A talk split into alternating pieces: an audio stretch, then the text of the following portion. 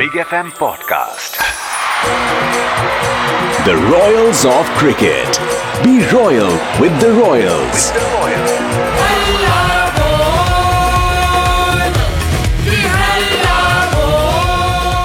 ये वर्ल्ड ना वर्ल्ड यहाँ तीन तरह के लोग होते हैं।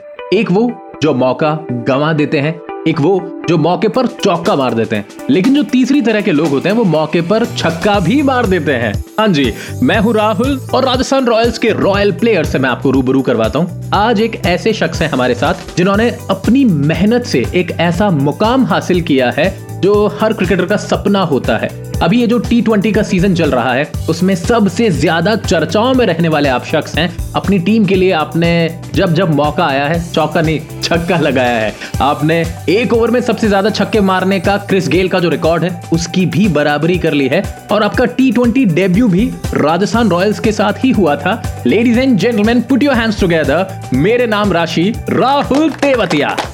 राहुल, क्या हमेशा ही लगता था कि क्रिकेटर ही बनना है? नहीं, बिल्कुल क्रिकेट मेरा पैशन था। मैं इस चीज़ को बहुत ज़्यादा इंजॉय करता था और बचपन से ही बहुत ज़्यादा क्रिकेट में था मैं।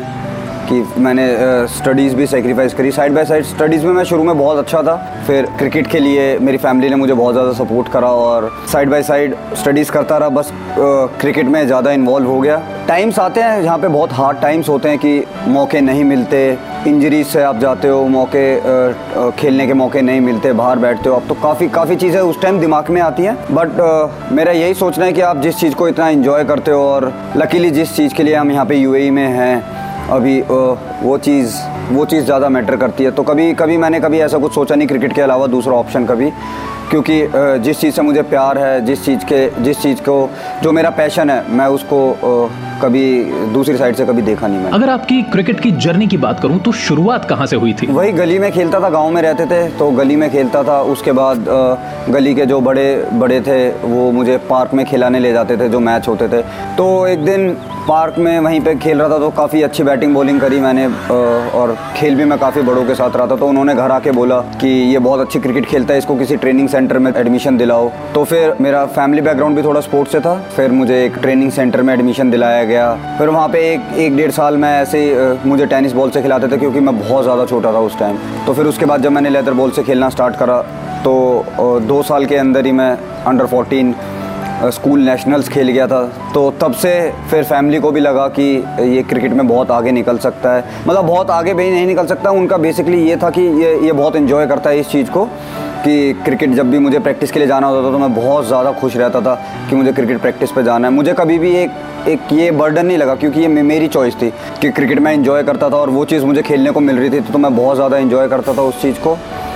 तो बस ऐसे ही स्टार्ट हुआ धीरे धीरे सब कुछ सब कुछ ट्रैक पे आता रहा। चैलेंजेस तो आए ही होंगे। नहीं चैलेंजेस मेरे हिसाब से हर स्पोर्ट्समैन की लाइफ में चैलेंजेस होते हैं। तो वही चैलेंजेस होते हैं कि आप कभी आप परफॉर्म कर रहे हो और फिर जो आप चीज़ अचीव करना चाहते हो उस टाइम जो आप सोचते हो एक्सपेक्टेशंस होती हैं वो नहीं मिलती तो ऑब्वियसली बहुत बहुत ज़्यादा बुरा भी लगता है। बट मेरे हिसाब से ये चैलेंजेस ही हैं कि अब वो आप सोच रहे हो कि आपने परफॉर्म किया है और आपको ऊपर मिलना चाहिए कुछ। बट ऐसा नहीं होता। क्या पता अ, वो मेरे अंदर मैंने सोचा कि मैंने परफॉर्म किया है बट सिलेक्टर्स के अंदर नहीं लगा कि परफॉर्म नहीं किया। फिर वही आईपीएल टाइम में भी यही हुआ था स्टार्टिंग से कि मैं बहुत मैचेस नहीं खेलता था। दो मैच तीन मैच चार मैच खेले फिर सीज़न नहीं खेला था। तो ऑब्वियसली बहुत ज़्यादा बुरा लगता था। फिर मैंने वही अपने आप पे वर्क करना स्टार्ट करा। अ, मतलब मैं चार पाँच मैच ही क्यों खेल रहा हूँ? और ऑफ़ सीज़न में मैं ट्रेनिंग में मतलब वही चीज़ें करने लग गया कि जो चीज़ें मुझे यहाँ पे कमी लगती थी मेरे अंदर कि मैं इन चीज़ों पे और वर्क कर सकता हूँ। तो मैं वो चीज़ें ऑफ़ सीज़न में करने लग गया। तो इस ऑफ़ सीज़न में कुछ चीज़ें मैंने डिफरेंट भी करी। काफ़ी चीज़ों पे ध्यान दिया अपनी डाइट पे फिटनेस पे बहुत चीज़ों पे ध्यान दिया ड्यूरिंग लॉकडाउन मेरे हिसाब से चैलेंजेस हर स्पोर्ट्समैन की लाइफ में आते हैं तो वो आपको डील करने आने चाहिए और आपको हैंडल करने आने चाहिए कि आप उन सिचुएशंस को कैसे हैंडल करते हो। आपकी क्रिकेटिंग जर्नी में अब तक की बिगेस्ट लर्निंग अगर पूछूँ तो वो क्या होगी? यही है मेरे घर वाले मेरे पापा हमेशा बोलते थे कि लाइफ में कोई भी शॉर्टकट नहीं है। कि मतलब अगर तुम्हें कुछ चीज़ पानी है तो उस चीज़ के लिए तुम्हें मेहनत करनी होगी।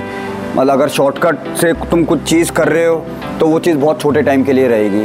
अगर तुम मेहनत करके ऊपर जा रहे हो मतलब उस चीज़ में अगर हंड्रेड परसेंट आप दे रहे हो तो वो चीज़ तुम्हारे लिए, तुम्हारे साथ लंबे टाइम तक रहेगी। तो मेरे हिसाब से ये ये एक मेरे लिए एक बहुत बड़ी लर्निंग थी कि मेरे डैड हमेशा बोलते रहते थे कि, और अभी भी बोलते हैं कि लाइफ में कोई शॉर्टकट नहीं है, चाहे तुम किसी भी लेवल पे चले जाओ।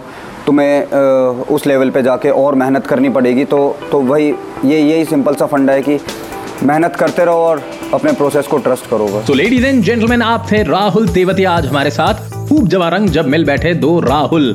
आर आर हो गए राहुल और राहुल।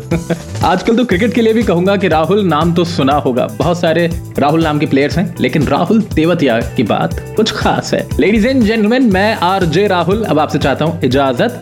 ख्याल रखिएगा अपना। दीजिए इजाज़त। Bye bye take care God bless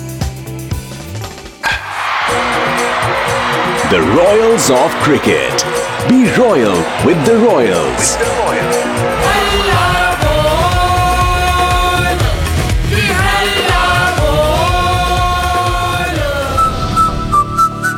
Big FM Podcast.